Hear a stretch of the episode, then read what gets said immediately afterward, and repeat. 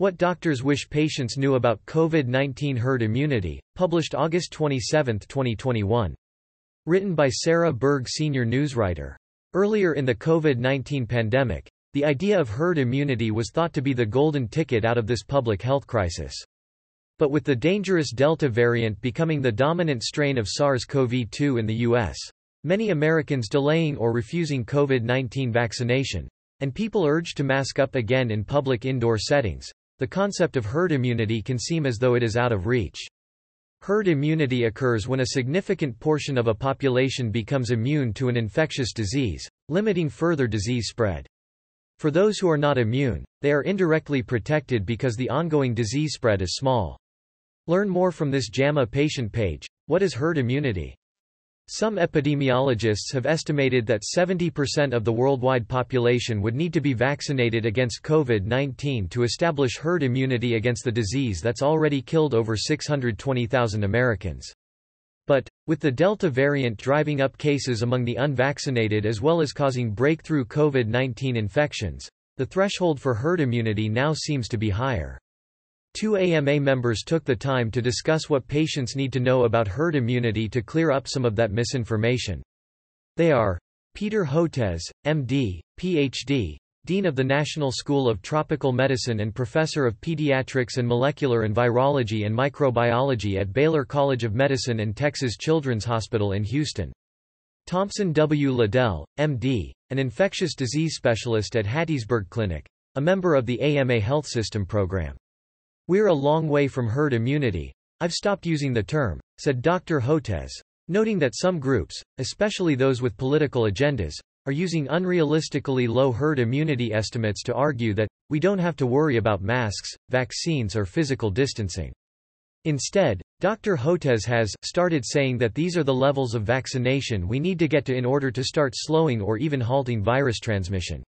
Herd immunity really requires the whole herd and we're a long way from that, said Dr. Liddell, noting that barely half of the total U.S. population has been fully vaccinated against COVID-19. We're seeing progress towards it and people are starting to look at this new wave and say it is time I go get vaccinated. It's pushing people as they see people get sick and they're hearing about the ICUs filling up again. All the concern that we have now, and I hope people do know that we are concerned. It's terrible to have this come back again in a new wave. He added, noting that, we're dealing with a worse version of the virus than we were before. So hopefully we're going to have some people change their minds on getting the vaccine. And we can get a little control over this. Herd immunity can be confusing. Technically what herd immunity means is, depending on the level of transmissibility of an infectious agent, if enough people become infected and recover, and therefore are partially immune, or if they get vaccinated, it means that that will diminish, reduce or even halt virus transmission in the community, Dr. Hotez explained. Herd immunity is a confusing topic because it's different for different things, said Dr. Liddell. But the general idea of herd immunity is that you have protection in a community. Even though a person may not have immunity for whatever reason, maybe they don't have a strong immune system, they're unable to get the vaccine or children are the obvious example right now. What we do is we surround them, he said. We insulate them from the virus by having everybody around them have immunity. The best example is measles. Measles is one of the most transmissible agents, said Dr. Hotez. We know it has a reproductive number of between 12 and 18, and what that means is if you have over 90% of the population immune, either because of infection or vaccination, it can halt transmission.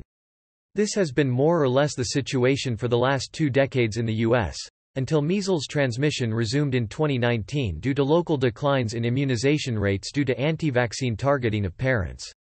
The way that 90 to 95% is often theoretically calculated is to use a simple equation. 1 minus 1 over the reproductive numbers, so 1 minus 1 over 12, he added. 1 divided by 12 equals 0.083.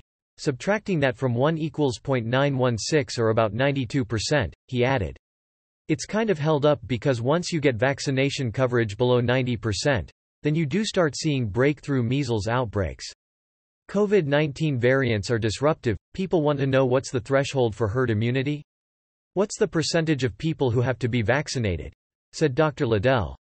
We can guess, but we get very different answers because probably the most complicated piece of it is that COVID is changing.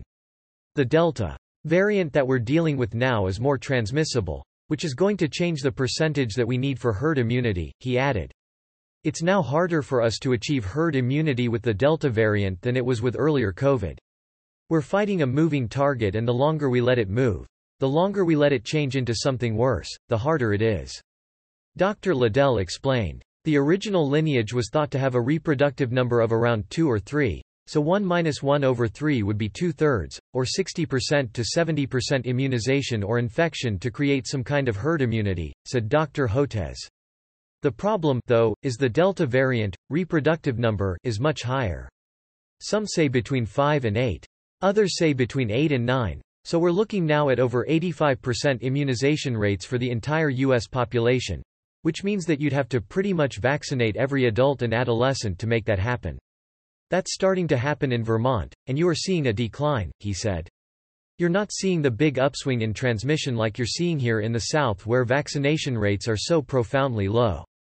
There's always going to be a risk, if the majority of people are safe and have herd immunity, but there are populations where the virus is allowed to continue. The risk overall is lower because there's less virus happening, Dr. Liddell explained. So, less virus happening means fewer replications, which means fewer mutations, fewer variants. But it is still happening. And with an infinite amount of time, even if it's happening less, it's still happening to that degree over time, so you're always going to have that risk, he added. Widespread vaccination is key. Vaccination is important in halting vaccine-preventable diseases, said Dr. Hotez. The most dramatic example was, from my perspective, Haemophilus influenzae type B, HIB meningitis.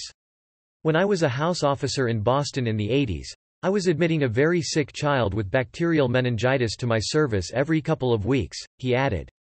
And over a period of a couple of years, the disease more or less disappeared because of widespread vaccination. That means that, vaccinating large cohorts works. It really can halt transmission, said Dr. Hotez. By the time I was an attending physician I would practically teach about HIB meningitis for mostly historic interest. The goal of vaccinating is not really herd immunity. That ultimately is a good goal, but the goal of vaccinating right now with COVID is to protect the people around you and yourself, said Dr. Liddell. If we really could vaccinate on a large scale, then yes we would have that barrier and we would be able to have herd immunity and we wouldn't be as sick from this. If it passes through everybody, then it is going to impact a larger amount of people. But if we can keep it controlled, the amount of people who get sick, the amount of people who die is much less, he said, adding, whether or not we achieve herd immunity. Every time someone gets the vaccine everyone's safer. At least 85% need to be vaccinated. What we need to do is we need to get 85% of the U.S. population vaccinated. We need all of the adolescents and all of the adults, said Dr. Hotez noting that, except for a few areas in the Northeast and maybe Pacific Northwest, it's not happening. In fact, the opposite's happening in the South and that's why we're seeing Delta rage through the South right now, he added. It's going to be really problematic to get through a school year safely in many parts of the South unless we can fix these vaccination rates. Family immunity helps, especially for little kids. Parents are the number one person they're interacting with, said Dr. Hotez. That means, parents absolutely should get vaccinated. I have four children. The best way I can keep them safe is as many people as possible around them being vaccinated. Washing hands, wearing masks and isolating, Dr. Liddell explained. Obviously, if they stay by themselves all the time, that's the safest they're ever going to be, but that's impractical and ridiculous. It makes sense for people who can get vaccinated around them to be vaccinated, Dr. Liddell said. So, that's how I'm going to keep my kids safe. They'll be safe if I can create a safe environment for them, like we try to do with everything else. Discover what doctors wish parents knew about keeping unvaccinated kids safe. The AMA has developed frequently asked questions documents on COVID-19 vaccination covering safety, allocation and distribution, administration and more. There are two FAQs, one designed to answer patients' questions, and another to address physicians' COVID-19 vaccine questions.